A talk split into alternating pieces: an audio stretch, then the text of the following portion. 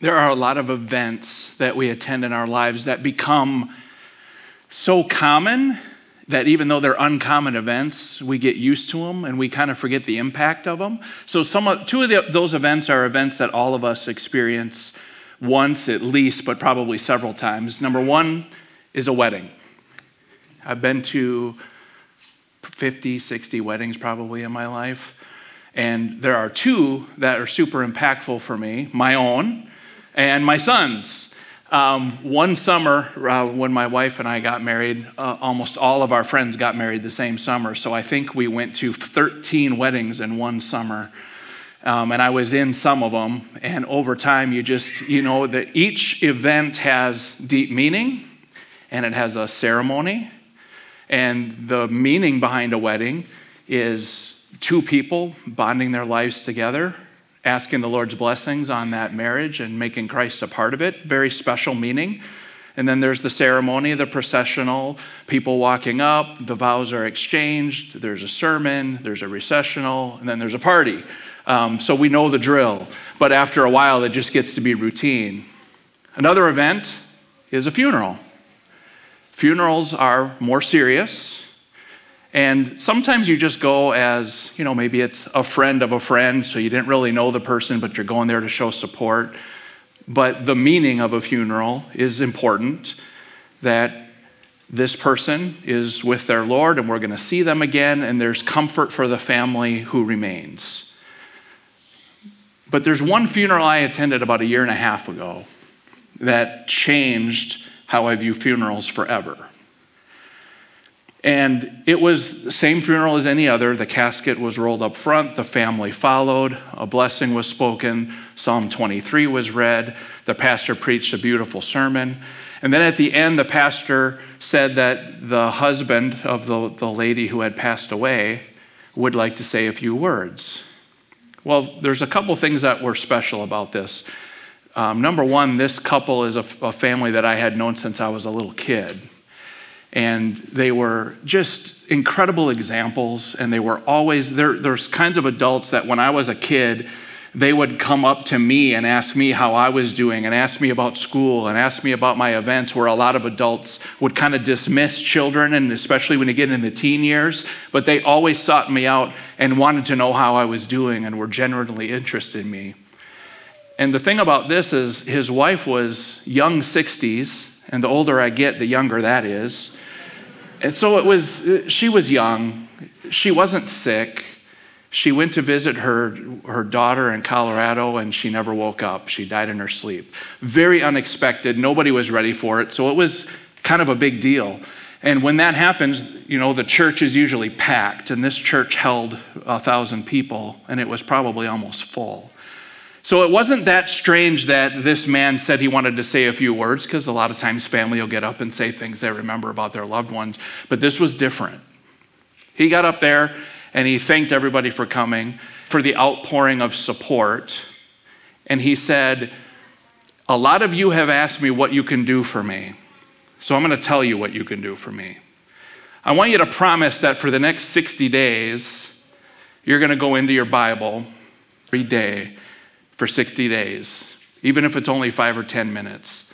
He went on to explain how he had been doing that for the last seven years and how he wished he had been doing it his entire life, because he was able to get through the death of his spouse. He was able to get through difficulties at work. He was able to get through everything that life handed him because he felt so close to the Lord and so built up by the word that it changed his life, and he wanted that for everybody who was in the room. So when I went home from that funeral, I did exactly what he said. I made the promise and I kept it, and for sixty days straight, I read the Bible. And he was right. When you do it, and you do it consistently, it makes a huge difference. So that funeral, which typically has a ceremony, has a meaning, and it's the same old thing, this funeral was very different, and it changed how I view it. The disciples, their entire lives and for generations previous, had always celebrated the Passover every year, and it was a special event. But it was this particular Passover that Jesus made one of the most, the most impactful meal that they would ever have, and it's an impactful meal that we get to enjoy now.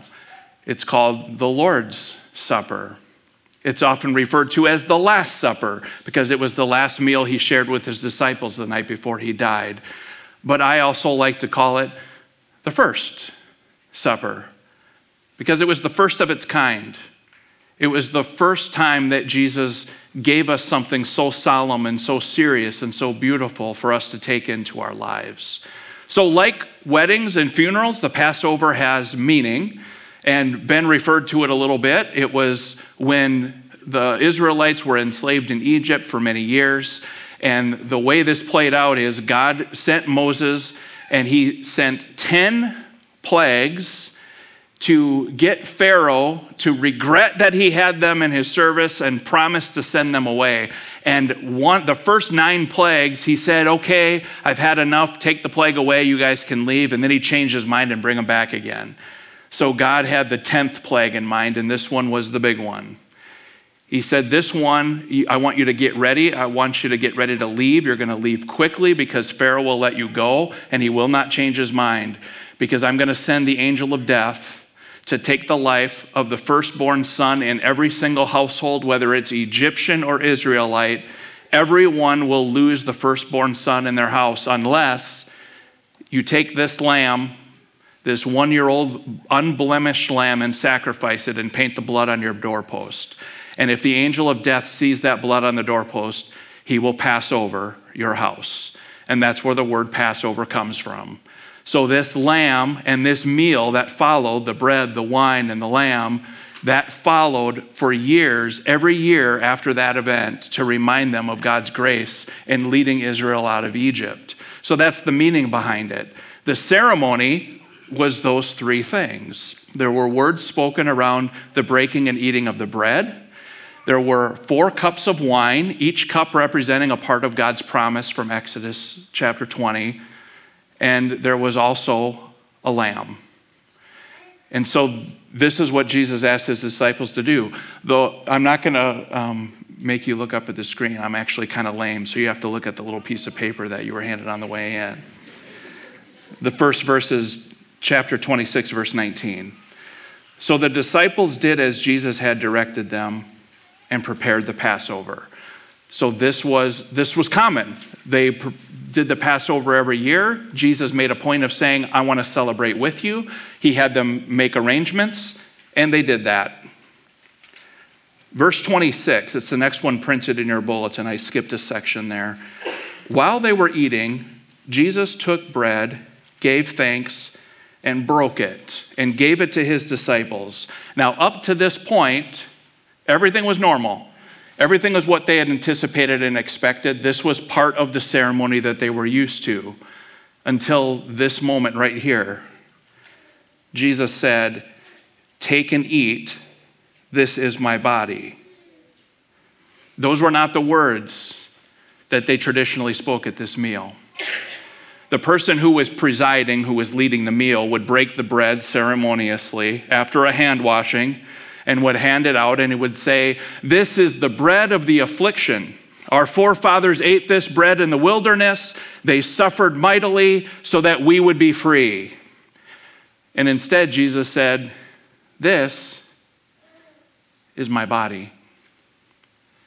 So they're just now just focused. What is happening here?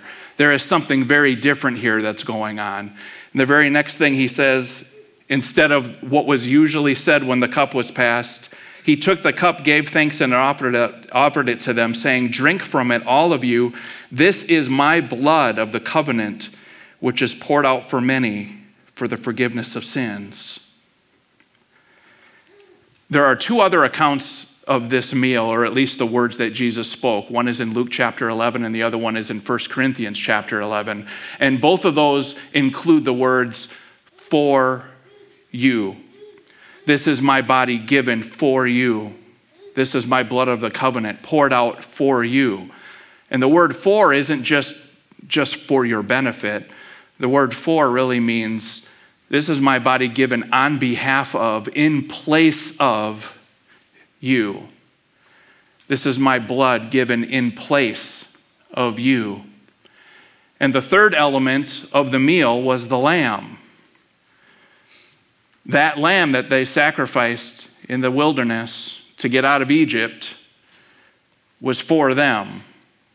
The angel of death passed over their house because a lamb was killed in their place, and God recognized that as them trusting in his promise. In every single house on that night when the original Passover happened, there was either a dead lamb or a dead child. And it didn't matter if you were Egyptian or Israelite or a foreigner, had the angel of death pass over their house or come into their house.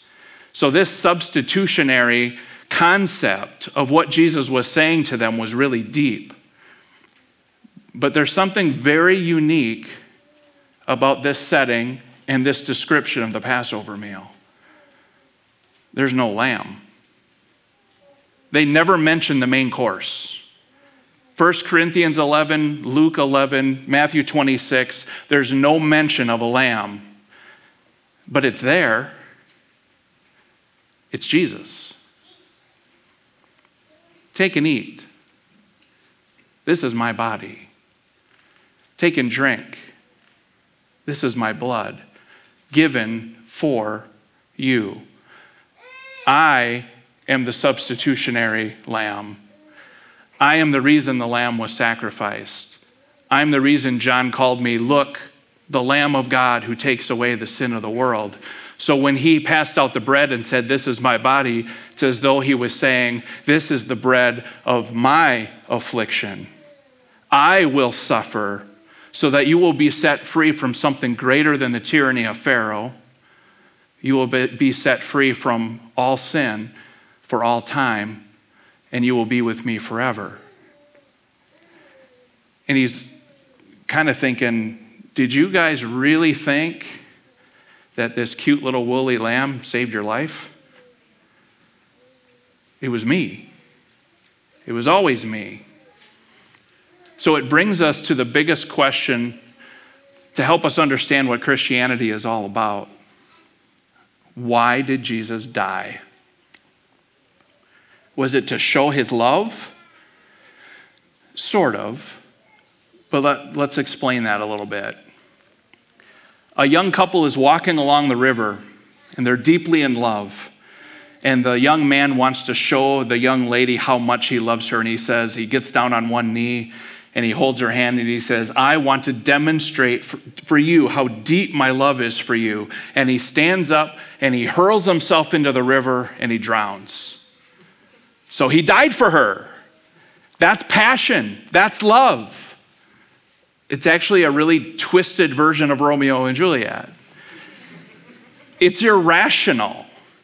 You're not showing love when you do something irrational like that. It's twisted to think that you're showing love for somebody by showing them to what lengths you would go. Now, the story were different if she slipped on a rock and fell in the river, and the only way to save her was for him to jump in and save her, and then he drowned in the process. Now something has been accomplished. Now he showed love by giving his life in her place. That's different. And that's what Jesus did. So why did Jesus die? Just to show love? I'm going to sacrifice myself just to show love? Either what Jesus did is completely irrational, or it's the only way he could have saved us. What that young man did in the river was the only way he could have saved her, and therefore it had to be done. What Jesus did for us was the only way. So if Christianity is just one of many ways that good people find a way to get to God, then it's irrational. But if Christianity is the only way, then it's incredibly special. And what Jesus did was incredibly impactful, and it's something that changes our lives.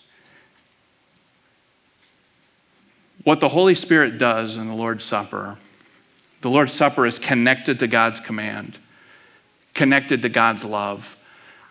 The Holy Spirit takes the message of the cross and he uses it to shape our hearts. And he helps us to understand what is the depth of the meaning of God's love in Jesus' death, in Jesus' crucifixion. When Jesus instituted the supper, it was not based on his birth. It wasn't even for his resurrection. It was focused on his death. The central message of what Jesus did to save your life. So what are you struggling with? On Sunday, you heard Ben talk a lot about people's self-worth and all the things that they try to find to fill that hole inside them, to make people think that they're special, to make themselves feel good about themselves, whether it's money or success or a relationship, all these things that we try to make ourselves feel like we're worthy or, and we're special and we have something to offer the world, all of those things fail. But when you know that Jesus gave his life for you, what kind of value does that place on you? And this is an awful thought. Is there anyone in the world that you love so much that you would sacrifice your child for that person? And immediately you're like, no way. And I say the same thing, no way. There is nobody in the world I would sacrifice my child for. So I have a hard time truly understanding the depth of God's love because I wouldn't sacrifice my son for anybody. But that's what Jesus did. That's what God did. He sacrificed his child to save you. What kind of value does that put on you? How amazing are you to him? How special are you to him?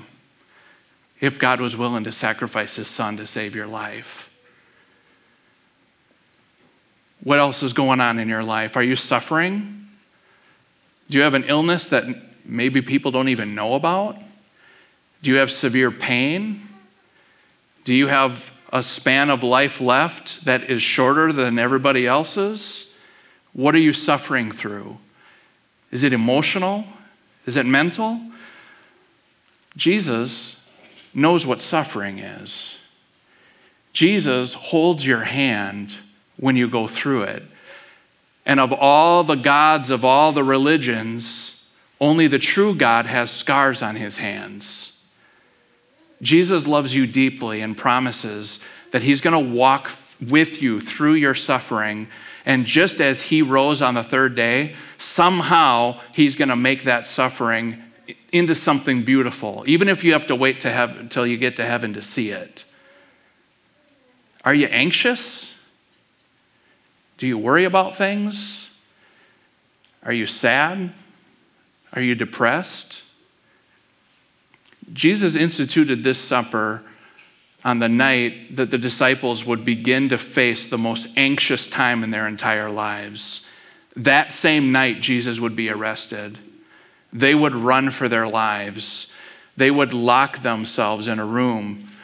They would see him die. They would be afraid for their own lives and wonder if everything that Jesus taught them was fake and if they had just wasted the last three years of their lives, and they were terrified.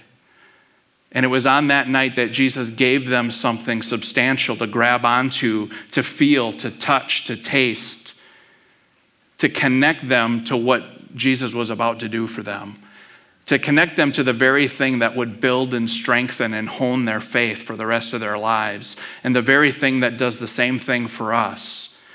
Jesus instituted this supper as something incredibly special. And the very last verse on the page, he says, I tell you, I will not drink of this fruit of the vine from now until that day when I drink it anew with you in my Father's kingdom.